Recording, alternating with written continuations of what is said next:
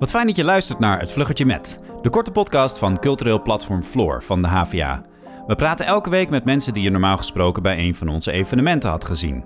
Mijn naam is Daniel Rommens en ik werk bij online magazine HVA. En vandaag praat ik met Daniel Tempelman. Hij is junior onderzoeker bij het lectoraat USpot en het lectoraat Langdurige Zorg en Ondersteuning.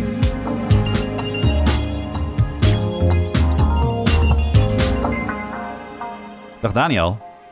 Goedemiddag, Daniel. Wat een mooie naam heb je.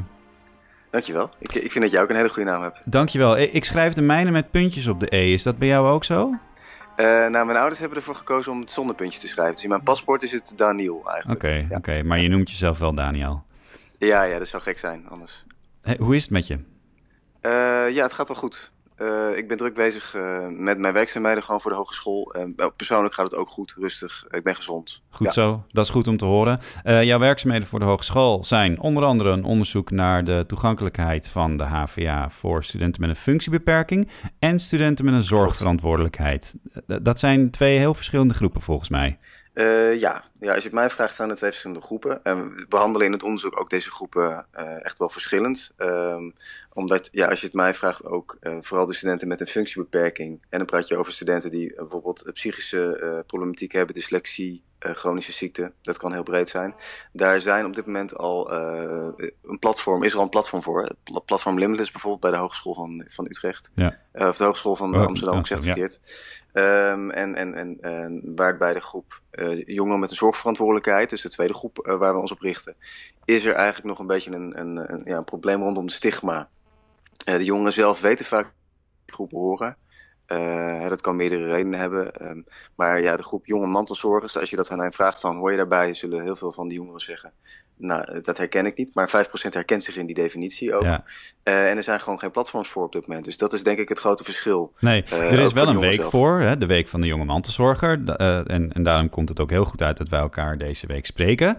Mm -hmm. want die is deze week. Je noemt ze zelf inderdaad mantelzorgers. En bij mantelzorger, dat begrip, dan denk ik altijd aan iemand van 40, 50... die een heel oude vader of moeder verzorgt. dus ik kan me ook wel voorstellen dat mensen zich niet herkennen in die term. Ja, nee, daar heb je wel een punt. Het is inderdaad, het is inderdaad wat stoffige term, hè? Uh, mantelzorg. Uh, maar ja, toch zijn er ook heel veel uh, jonge mensen die, die ook al vanaf jongs af aan bijvoorbeeld moeten, moeten zorgen voor een ouder of een ander familielid met een verslaving, een psychische ziekte, met een handicap. En dan praat je echt over een flinke groep. 6 tot 20 procent van de studenten, denken wij ongeveer, hebben een vorm van zorgverantwoordelijkheid naast Ja. hun studie. Dus dat is een grote groep. En uh, jij doet dus onderzoek uh, naar wat hun ervaringen zijn met uh, de ondersteuning op de hogeschool. wat, wat zijn hun ervaringen dan? Nou, moet je eerlijk zeggen dat we in dat, die fase van het onderzoek nog niet zijn. Ehm, dus van de eerste hand weet ik nog niet hoe zij op dit moment dat beleven. Maar en wat is je wel- verwachting? Ja, mijn verwachting. Hoor via via in ieder geval ehm, dat daar nog wel eh, winst te behalen is, ook voor de hogeschool. Ja, Ehm, en dan heb je het bijvoorbeeld over op dit moment. eh er is een expertisecentrum Jonge Mantelzorgers Markant. Dus Markant is een organisatie. En ehm, nou, die hebben bijvoorbeeld kunnen achterhalen dat 70% van de jonge mantelzorgers weten dat ze op school terecht kunnen wanneer ze problemen hebben, maar ze maken er geen gebruik van. Ja, Eh, en, en docenten die eh, vinden ook vaak bijvoorbeeld eh, het zorgen voor iemand niet een gegronde reden om aanpassingen in regelingen en tentamens te, te maken. nee. Dus daar is, is nog winst te halen. Nou heb ik eerder veel contact gehad met Lotte Stolk. Die was voor jou, zat zij op dit lectoraat. En ehm, zij had het er toen over dat die uitstel van tentamens en zo, de studievertraging, dat dat niet per se de dingen waren waar mensen echt op zaten te wachten. Maar dat ze meer op zoek, zoek waren naar een soort erkenning van het probleem. Of het probleem, Ja. van de situatie. Klopt. Ja, het, het, het contact erin. Het even bellen van hey, hey, hoe is het deze tijd? Eh, Ja. Kom je nog wel de dagen op een goede manier door? Hoe, heb je nog de rust voor je studie? Ja. Eh, ja, dat is inderdaad waar. Het, is, het zijn twee dingen die, die vooral naar voren komen. De duidelijkheid, het verlangen naar duidelijkheid over eh, toch wel het, de, de vorm van tentamen en, en misschien regelingen die voor hen dan ge- gedaan kunnen worden. Wat Ja. is daarin de regel? Wat gaan we daarin doen? En wat je nu hoort van vooral jongeren met een functiebeperking, dus als de eerste groep, is dat ze dat niet duidelijk horen. Dat het pas eh, dat ze zeggen van dat een hogeschool of een andere universiteit zegt, we zijn ermee bezig, maar Ja. dat er weinig duidelijkheid komt. En dat is natuurlijk heel frustrerend voor iemand ja, die dat echt wel nodig heeft. En, Zeker. En, en wil weten waar hij aan toe is. Ja. Maar dat tweede punt wat jij noemt, dat één op één contact, dat wordt ook heel erg gemist. Eh, even het bellen. Ja. Ehm, ja, niet alleen in een groep online uh, met Zoom of Teams of wat er ook is tegenwoordig, maar ook gewoon even één op één bellen. Hoe is het? Hoe gaat het? Ja, precies. En dat wordt gemist, hoor ik. Ja, en hoe gaat het is een vraag die best wel belangrijk kan zijn eh, op dit moment juist. Omdat door die hele coronacrisis mantelzorgers natuurlijk nog in een soort extra lastige situatie zitten. Want mag je nou wel of niet eh, naar die eh, ouder of eh, wie dan ook, familielid die zorg nodig heeft. Kun jij omschrijven wat een mantelzorger nu doormaakt? Jeetje, dit vind ik wel een lastige vraag. Want eh, daarvoor vind ik dat ik nog te weinig echt de, de tijd heb gehad om met, met heel veel jongeren mantelzorgers te spreken. Ja, Ehm, maar ja, wat ik van anderen hoor die veel met hem eh, spreken, is dat eh, jonge mantelzorgers in ieder geval veel thuis zitten op dit moment. Ook bij de persoon waar ze voor zorgen, de familielid Mhm. of de vriend.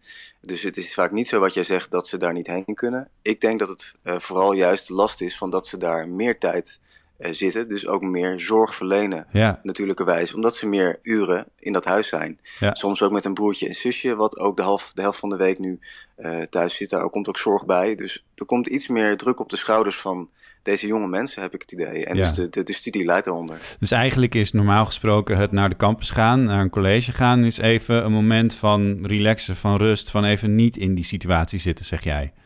Dat kan voor sommige eh, studenten met die verantwoordelijkheid eh, een rustpunt zijn. Ja, niet Ja. voor iedereen hoor. Eh, dus daar is ook heel veel verschil in hoe de een dat beleeft. De een vindt het in de last hoor, om juist die, die, eh, die reis te maken naar de, de campus, daar te zitten. Ja. Omdat ze misschien die zorgen hebben. Eh, maar anderen die kunnen dan weer even tot zichzelf komen. Dus dat, ja, dat is wisselend Ja. wat, wat studenten daarover zeggen. Ja, dus het zijn heel verschillende situaties. Je kunt er niet één mal op leggen en daar dan ondersteuning eh, voor aanbieden. Wat natuurlijk wel nodig is, is dat zij zichzelf überhaupt herkennen als mantelzorger en dus ook op die manier om hulp vragen. Wat ben jij aan het doen om te zorgen dat je ze kan bereiken voor onder andere jouw onderzoek? Ik probeer in ieder geval, ehm, nou, omdat er geen platform is, andere bronnen aan te, aan te sporen. ehm, dus organisaties die zich richten op mantelzorgers, zoals Markant.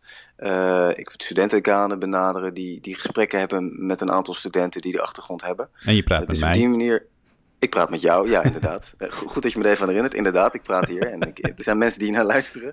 Eh, nee, inderdaad. En, eh, dus dat is ook wel een beetje de. Als ik dit moment mag pakken. Ja, je, je hebt nu ehm, je hebt 20 seconden om nog reclame te maken, Daniel. ja, prima. Mocht je luisteren en mij willen helpen, kan dat. Mail me naar d.tempelman.havia.nl Eh Of dat je mee wilt doen, dus d.tempelman.havia.nl En dan ga ik je uitleggen waar het onderzoek over gaat. En je helpt daarmee mij, maar ook studenten die na jou eh, de studie goed willen, willen doen en afronden. Dus doe dat alsjeblieft. Dat heb je keurig binnen de tijd gedaan. Daniel, dankjewel voor dit leuke en korte gesprek. Dankjewel. Ja, ook bedankt voor je tijd, Daniel.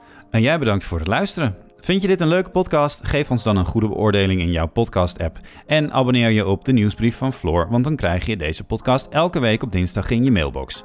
Wil je helemaal niets missen? Volg cultureel platform Floor dan op Instagram via @floor_hva. En wil je meer podcasts luisteren over de HVA? Check dan ook eens de HVA-podcast Even Doorpraten. Daarin praat ik samen met een collega altijd door over het laatste nieuws van de campus. Bedankt voor het luisteren en tot volgende week.